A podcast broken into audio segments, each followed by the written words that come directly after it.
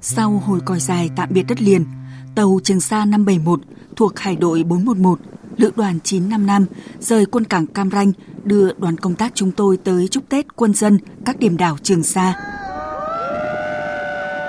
Con tàu mang theo cả tiếng hò reo, những cái vẫy tay và tình cảm của đất liền gửi đến quần đảo tiền tiêu của Tổ quốc. Càng đi xa đất liền, tiếng sóng vỗ mạnh hơn, tiếng nói cười ít dần. Những cơn say sóng như hiệu ứng dây chuyền lan ra khắp tàu. Cuối năm, biển động và gió lớn, nhiều người trong đoàn công tác chúng tôi không tránh khỏi cảm giác choáng choáng, nôn nao. Ít ai biết được, say sóng không phân biệt người khỏe, người yếu, ai đi biển nhiều lần hay ít đi. Đến cả tổ đội hậu cần là những chiến sĩ trẻ, khỏe mạnh và được tuyển chọn một cách kỹ càng trước chuyến đi cũng không ngoại lệ. Thế mà ngày nào cũng vậy, cứ đến giờ ăn, hàng trăm suất cơm lại được tổ phục vụ nấu ăn bầy biện tinh tươm, đảm bảo đủ dinh dưỡng và ngon miệng. Nhà báo Đức Thu của báo Hải quân chia sẻ. Chuyến biển lần này, chúng tôi gặp sóng to, gió lớn, nên hầu như cũng mệt lả vì say sóng, nhưng chứng kiến sự vất vả của anh em thủy thủ trên tàu, chúng tôi cũng dường như được tiếp thêm động lực trên hành trình đến với Trường Sa. Để đảm bảo những bữa ăn ngon, công tác hậu cần trên tàu trong điều kiện biển động không hề đơn giản. Những chiếc nồi trong khoang bếp mùa này phải buộc chặt vào các thanh gỗ để chống xô, trượt. Thậm chí như việc cầm dao, thái đồ ăn cũng phải có kỹ thuật riêng để tránh tai nạn khi bếp núc. Còn theo anh Trần Nam Giang, nhân viên quản lý tổ đội phục vụ trên tàu, việc sử dụng thực phẩm chế biến món ăn cũng cần có bí kíp riêng. Ừ, với cái kinh nghiệm của tôi đi ờ, cùng 4 đến 5 năm ờ, trong ờ, những cái chuyến hành trình ra Trường Sa rồi thì để bảo đảm được cái bữa cơm ngon, chúng tôi sẽ là sử dụng kiểu cuốn chiếu.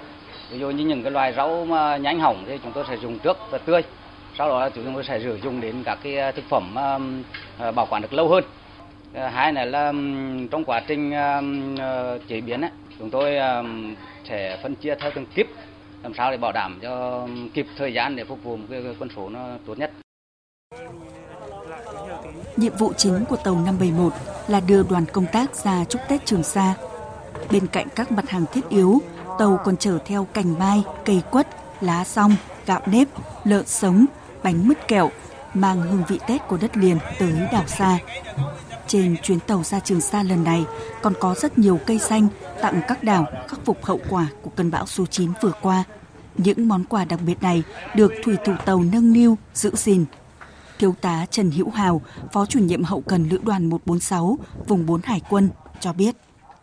Do ảnh hưởng của không khí lạnh, thời tiết ờ, sóng to gió lớn biển động, đoàn công tác đã chủ động chỉ đạo các lực lượng tiến hành bao gói sắp xếp và che chắn vật chất, ờ, tận dụng nước ngọt trên tàu để tưới cây bảo đảm cho cây ờ, không bị hư hỏng, làm tốt công tác bao gói, che chắn, không để nước mặn xâm nhập vào hàng hóa, ờ, bảo đảm tốt hàng hóa cho bà quân và dân trên đảo.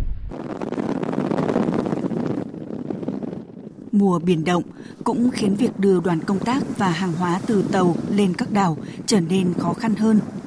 Tàu Trường Sa 571 chỉ neo đậu được gần các đảo.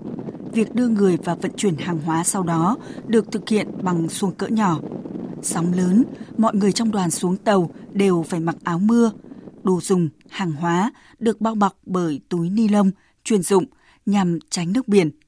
Vượt qua những khó khăn, đoàn công tác chúng tôi cuối cùng cũng đến được các điểm đảo đầu tiên và trao tay những người lính đảo những hàng hóa được đảm bảo chất lượng tốt nhất. Tận tay nhận những món quà từ đất liền, chính trị viên đảo Đá Nam Hoàng Kim Lâm không giấu được xúc động.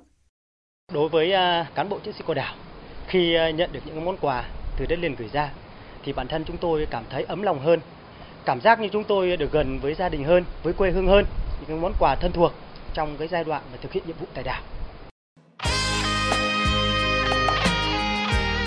Niềm xúc động của cán bộ chiến sĩ và người dân trên các đảo tại Trường Sa khi nhận được những món quà mùa xuân của đất liền cũng chính là niềm vui của đoàn công tác chúng tôi, của những thủy thủ tàu 571 đang chờ mùa xuân ra tới các điểm đảo nơi đầu sóng ngọn gió thiêng liêng của Tổ quốc.